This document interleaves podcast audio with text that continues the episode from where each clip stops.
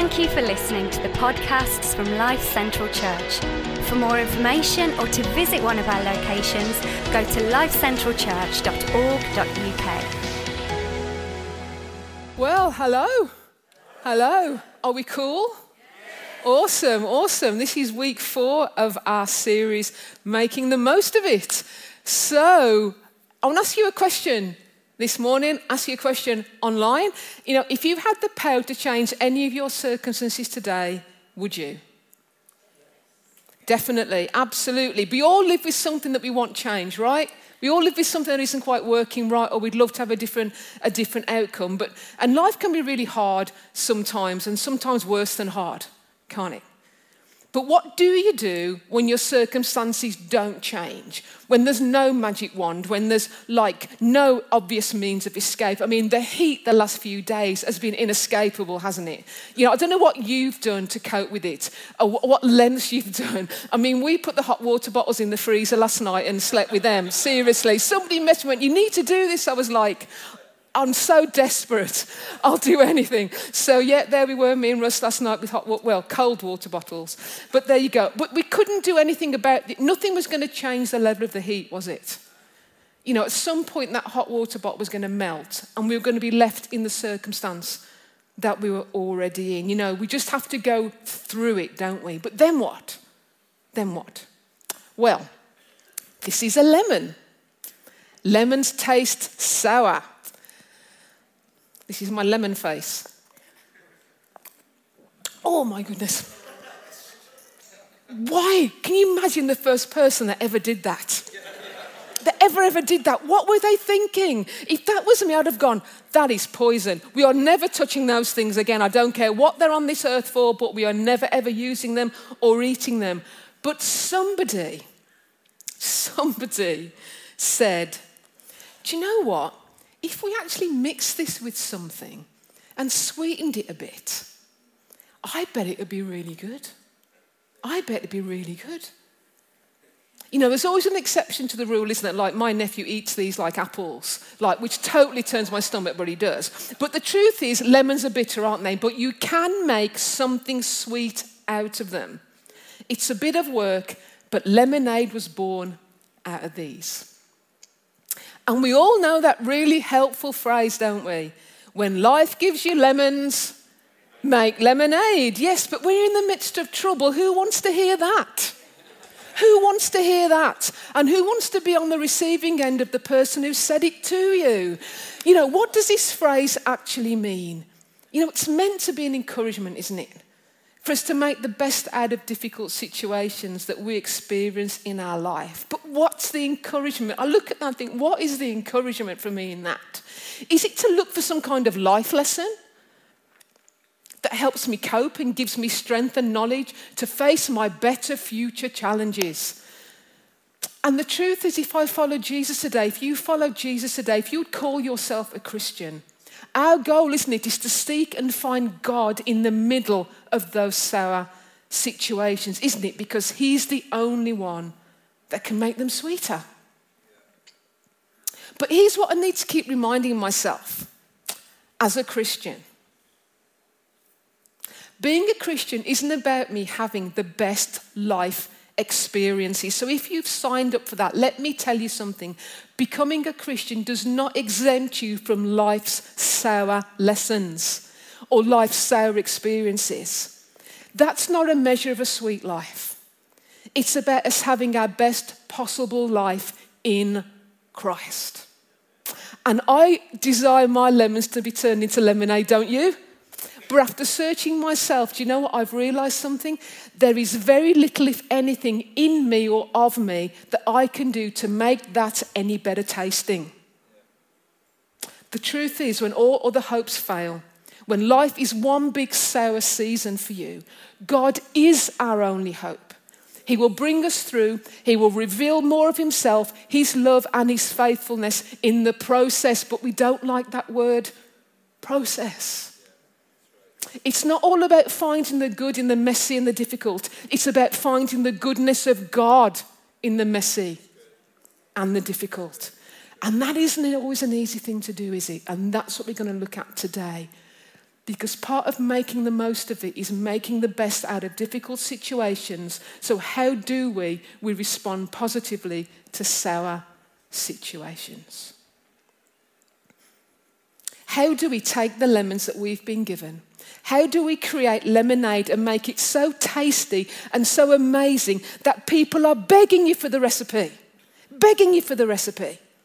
And to help us, go and look at a time in the life of a guy called Paul. And he was a disciple of Jesus, and loads of stuff is written about him in the New Testament, the second half of the Bible. And we're going to look um, at a, a, time when he wrote to the, the Christians in a place called Philippi. And at this point in his life, his circumstances are less than ideal, okay? You know, if there was anyone who had a life full of lemons, it's Paul right now. Why? He's writing this from prison. People who should have been his friends were saying terrible things about him and even trying to harm him. And to top it all, his future's got a big question mark over it. He's unsure whether he's going to be released, whether he's going to be released and go back to the people who love him, whether he's going to spend the rest of his life in this prison, or whether he's even going to be executed. That's pretty sour. But Paul says this. He says, I will continue to rejoice. And I want to go, Paul, how? How can you continue to rejoice? What is it about Paul's outlook that can lead him to say that? Because I can guarantee if I was in that situation, I don't think that would be the first things coming out of my mouth. And you might be listening to me today in the room, online, in our locations, and your own personal circumstances right now are ones that you wish were so, so different. Maybe you're looking at your life, even as a Christian today, and you're wondering, how is it that God can expect me to rejoice right now? And I'm hoping today that Paul's got something to teach me and teach us about his outlook. And maybe, just maybe, if we can adopt some of his values, then we might start to see how these lemons can be turned into lemonade. Because the truth is, if I do life and tragedy, tragedy like the world does it, how are people going to know the difference in the God I serve or serving no God at all? I have to do life and tragedy differently. So let's take Paul's problems one by one, okay? And we're going to see exactly how he approaches these situations. And at the start of the passage we're going to read, Paul's friends in Philippi were really worried and concerned about him being in prison, like you and I would be if one of my family and my friends were suddenly found themselves there. But how much of a problem was it for Paul? Well, Philippians 1 verse 12 says this Now I want you to know, brothers and sisters, that's us as well today, okay, that what has happened to me has actually served to advance the gospel. And from that very first verse, we can see how Paul's outlook helps him respond positively. Why? Paul can put up with prison because it's somehow providing him with an opportunity to talk about Jesus and who he is. And in fact, the word here, advance, means to drive forward. It's like a pioneer with a big machete going through the jungle. He's carving a way for people to follow. That's what advance means in this passage, and that's how Paul is seeing it from that prison cell.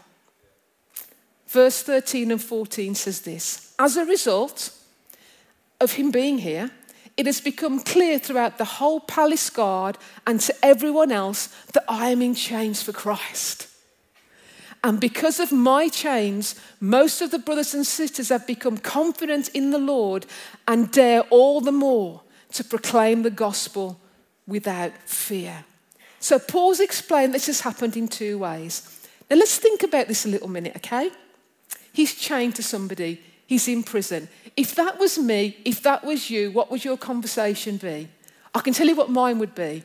I'd be saying, Listen, mate, I shouldn't be in here. Do you know how innocent I am? I've done nothing wrong to deserve this. You know him down there? He deserves it. I've, you know, I, all the time thinking if I can influence, if I can plant a seed, I'm going to get out of this. Or I'd be like, oh, couldn't get us some angel delight, could you? Oh, I'd do anything for a bowl of angel delight. I'd be trying to make my life a little bit more comfortable.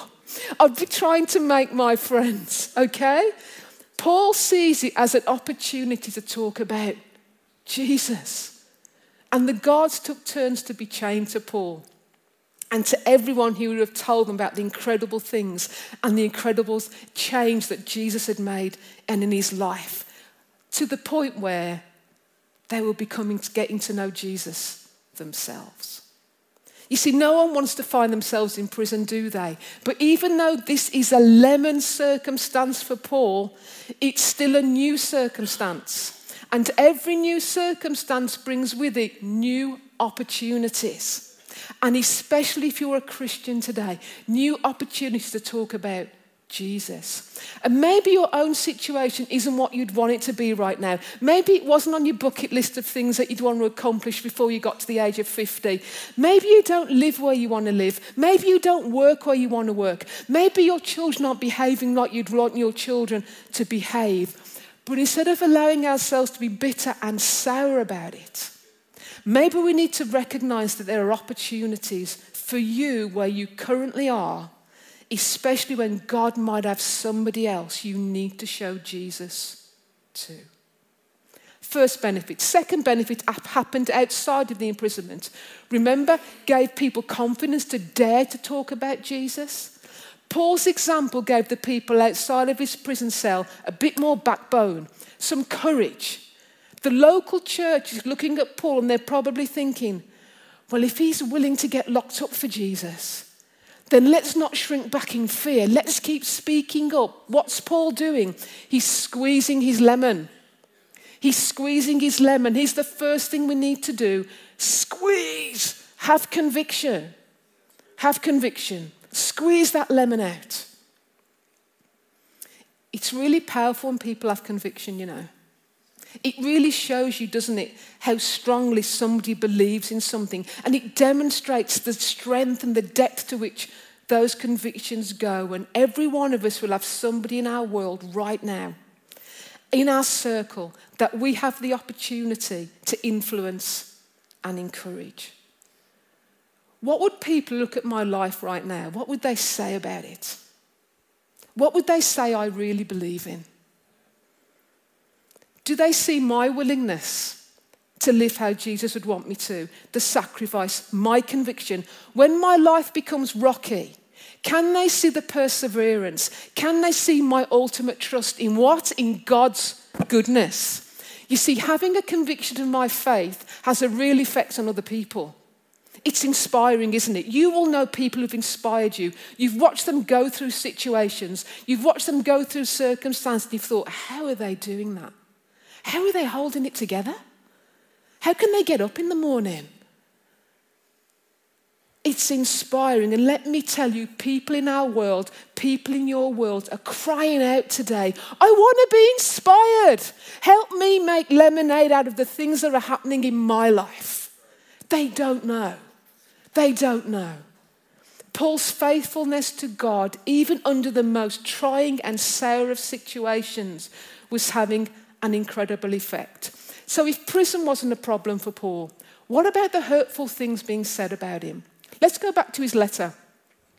It is true, he's saying, that some preach Christ out of envy and rivalry, but others out of goodwill. The latter do so out of love, knowing that I am put here for the defense of the gospel. The former preach Christ out of selfish ambition, not sincerely, supposing that they can stir up trouble for me while I am in chains. But what does it matter? The important thing is that in every way, whether from false motives or true, Christ is preached. And because of this, I rejoice. You see, some people seem to be saying, Paul, if you're all you're cracked up to be, if this is all it's meant to be, then why are you in prison? And here's a truth that sadly Christians can be really hurtful to each other, you know, even within churches. And you may have experienced that today. You know, in fact, it might be the thing that's preventing you from even reconnecting back to God right now. It's one of our biggest challenges, isn't it?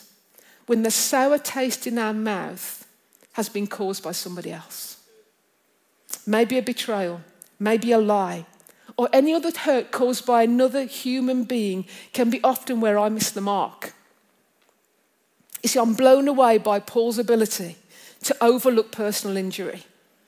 He's not saying these people are justified in what they're doing. Do not read that and do not hear that. He's not excusing them. Because I'm sure if Paul had been out of prison, he'd had some really strong words to say to them. Probably did when he got out. They're just not recorded for us. But let me tell you, Paul defers to a bigger picture, a higher realm, a picture where Jesus fills his horizon. The third thing what about the anxiety caused by an uncertain future? Prison can't knock him. People being jerks can't bring him down. What about that abyss sometimes that we feel of not knowing what our future holds? What's he got to say about that? For I know that through your prayers and God's provision of the Spirit of Jesus Christ, what has happened to me will turn out for my deliverance. I eagerly expect and hope that I will in no way be ashamed, but will have sufficient courage so that now, as always, Christ will be exalted in my body, whether by life or death. Wow. He hopes he'll be released, but he knows there's a possibility that he might die. And being stuck in that unknown space can really do your head in, can't it? It can really mess with you. And many of us can understand maybe where Paul is right now. I mean, remember, we've got the luxury of looking back and knowing what the outcomes are. But when you're sitting in that moment, as Paul was there, with such uncertainty written over you, and you could say the future's really unclear, and so I'm really struggling right now, Jane. It's really hard to be brimming with positivity right about now. I'd really like to, but it's really difficult for me. But Paul says, doesn't he? despite the lack of certainty, he will continue to rejoice. Why? Now, this is really important. Why? Because it really makes a difference if Jesus is involved. It really makes a difference if Jesus is involved. And as far as Paul is concerned, both paths are an opportunity for him to show Jesus. Let's see where he goes on to finish and says, For, for to me, to live is Christ and to die is gain. If I am to go on living in the body, this will mean fruitful labor for me. Yet what shall I choose? I don't know. I am torn between the two. I desire to depart and be with Christ, which is better by far, but it is more necessary for you that I remain in the body. Convinced of this, convinced of this, I know that I will remain and I will continue with all of you for your progress and joy in the faith. If he lives, he will continue to honor Jesus. But if he dies, Paul will die in his name and go and spend eternity with him. That's incredible, isn't it? To be facing death and have that amount of confidence, it makes it bearable for Paul. Is it an approach that's too hard for me? Is that an approach that's too hard for you? do you know what? It was equally as hard for Paul. I think sometimes we think about these people in the Bible and go, oh, it was okay for them. They got this incredible connection to Jesus. Of course, they were going to float for life and manage you. Do you know what? It was equally as hard for Paul because to make lemonade after squeezing the lemon, we have to dilute the juice. Okay? We have to dilute the juice. And what does that mean? To me, that means the second thing we have to do is dilute, ask for help. Ask for help. That's why Paul, in those verses, he asks for supernatural help from God, but he also asks for help from people. He also asks for people in Philippi to pray for him. He not only leans into the provision of God, but he leans into the provision of people that God has put around him. And you might be amazed at what God will do when the time comes, if we do that. But listen, just diluting the juice isn't enough. Listen, if I taste this, she says with trepidation, that is still taking my breath away. Okay, I've diluted the juice. What do we need to do? What is the secret to keeping your sanity when you don't know the future? Here it is. We need to add sugar. This is the God ingredient. This is the God ingredient. This is going to sweeten it up. And why is that important? Listen, we need to know that Jesus is going to be there no matter which path you find yourself on. Paul was confident of that. Whether I live or I die, Jesus is going to be in both. Jesus is going to be in both. Just think forward a month, a year, maybe 10 years. Do you know what? You may not know what you're going to be doing. You may not even know where you're going to be. But wouldn't it be amazing to know who you're going to be doing it with? Who you're going to be doing it with? For me, I know that to be with Jesus and to have know that Jesus is with me makes the big question mark of my future just a little less scary. See, see, Paul knew how to make lemonade out of his lemons. First, he squeezed them, then he diluted them, and then he added that special ingredient which gave the lemonade the distinctive flavor, that particular flavor, the God ingredient. And then, do you know what Paul discovered? That his lemons might not be so bitter after all. And I can see three promises when life gives me lemons from Paul's example today. One, God is near always, always near. Secondly, God is good no matter how bad it feels. Do you know what? God isn't good, then bad, then good, then bad. He's good all of the time. He's forever good. And we can say, do you know what I can say? This doesn't feel good this morning, but I know that you are. God is faithful. So I want to take us back to that really unhelpful phrase we started with. Do you remember? When life gives you lemons, make lemonade. So, when? It's not a matter of lemons, not a matter of if trouble will show up, it's going to. It's a matter of when. Listen, these are inevitable. Inevitable. And instead of hoping that they never show up, maybe, maybe I just need to be better prepared for them when they do. Jesus said in John 16 33, I have told you these things. Why? So that in me you may have peace. In this world you will have lemons, but take heart. I've overcome the world. When life, lemons come from life, either from our own or other people's choices, but sometimes some things way outside of our control too. But no matter where they come from, you need to know this today. They do not come from God. God does not give lemons, He takes them away or He helps us work through them. James says this in 1 verse 13 No one undergoing a trial, no one holding a lemon today should say, I'm being tempted by God. Since God is not tempted by evil, and He Himself doesn't tempt anyone. When life gives, it's true, life gives us lemons, but do you know what? It's not true that we have to keep possession of them just like they are. They don't need to stay like this. When life gives you, the lemons I have are trouble enough. I don't want yours.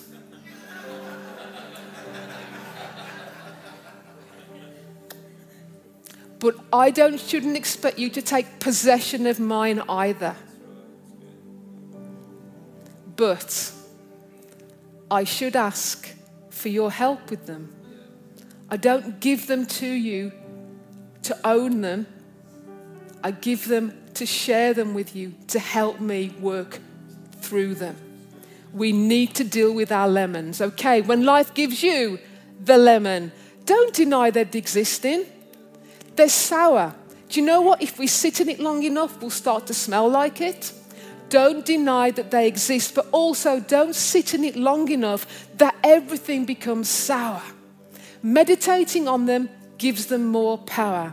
Listen, except the lemon exists, it's going to be sour, but there is a God that is greater than your lemon. So when life gives you lemons, make. The first thing we tend to do is we want to pray for God to take the lemon away. And sometimes He does that. Praise Him when He does. But if it doesn't happen, what I do is I'm blaming God and saying, We've not taken that lemon away. I keep giving it to you, but you're not taking it away. Maybe it's because He wants me to do something with it. Maybe He wants me to squeeze it. Maybe He wants it me to do something with it so he can create something out of it. Listen, if I never squeeze the lemon, where would my lemon meringue pie be? It never would be made. When life gives you a lemon as an ingredient into your life, ask God what He may want to create from it. When life gives you lemons, make lemonade.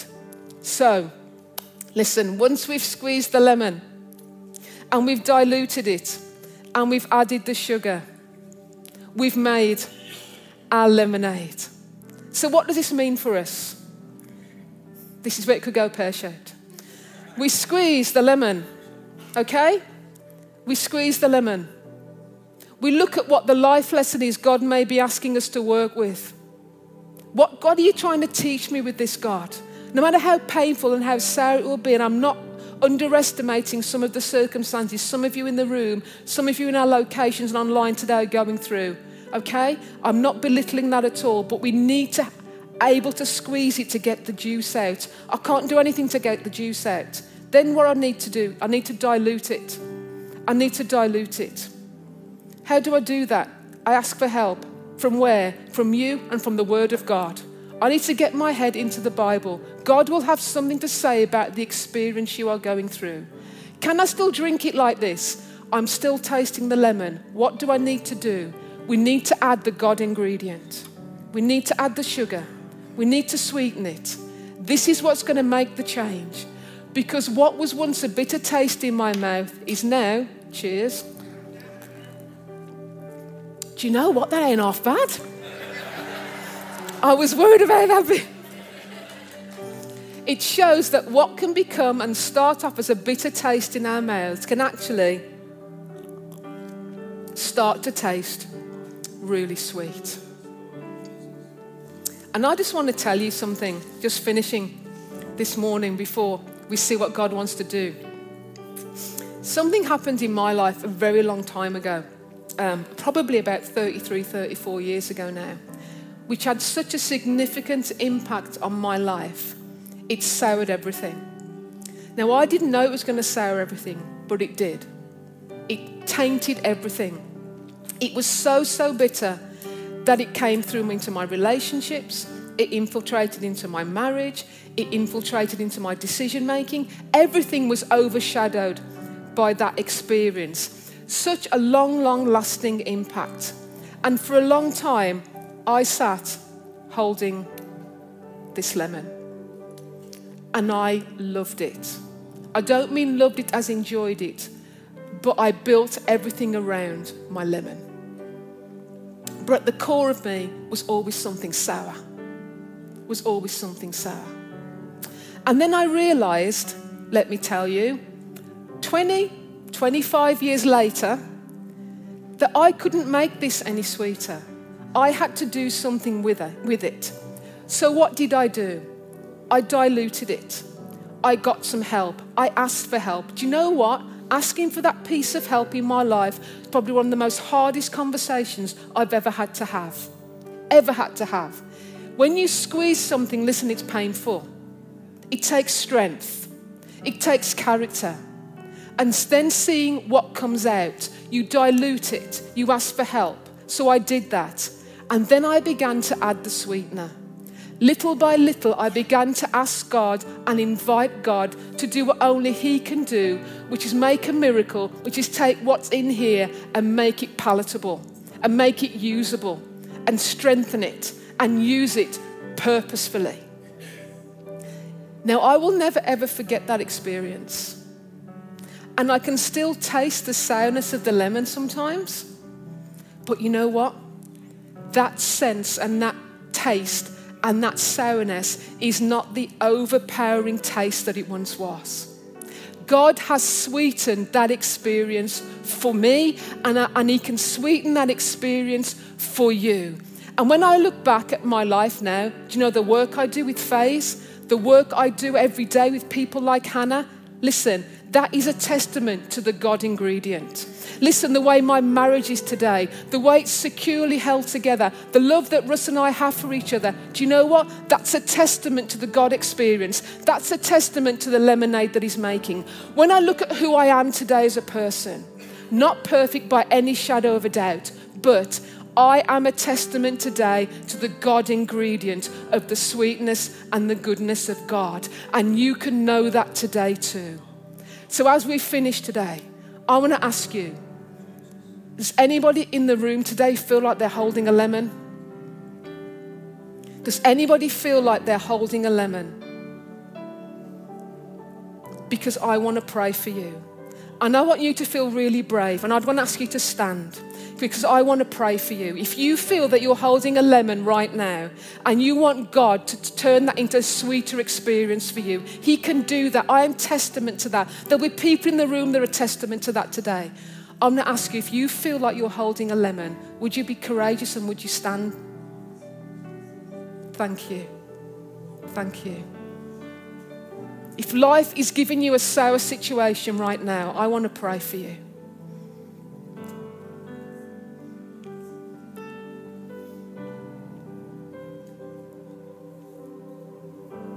And I want to see yourself holding a lemon, okay? I don't know where you are in this process. I don't know whether you're right at the start and you've never invited God to work with this thing in your life, or whether it's something that you've been talking to God about for a long time. It doesn't matter.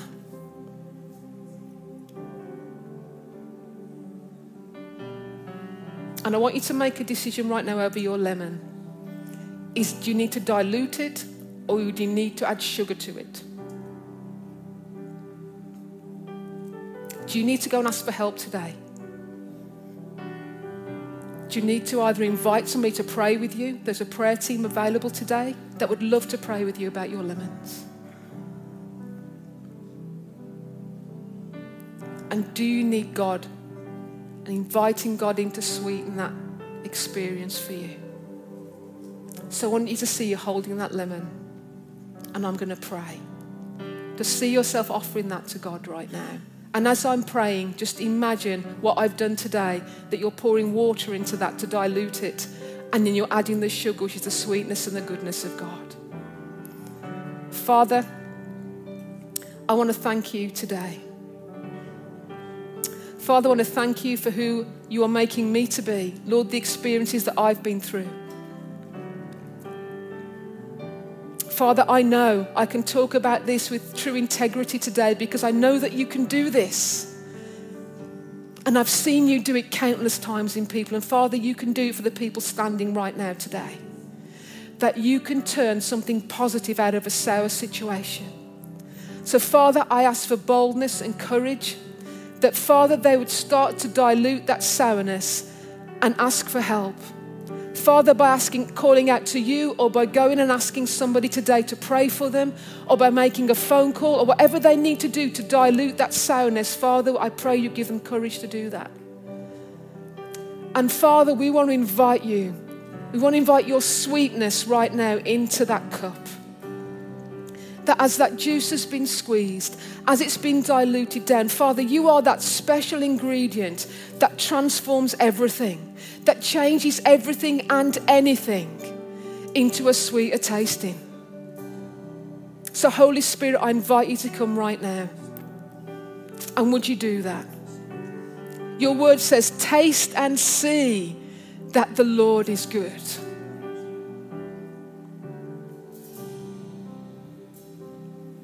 We give our lemons to you, Jesus, because you make the best lemonade. In Jesus' name. Amen.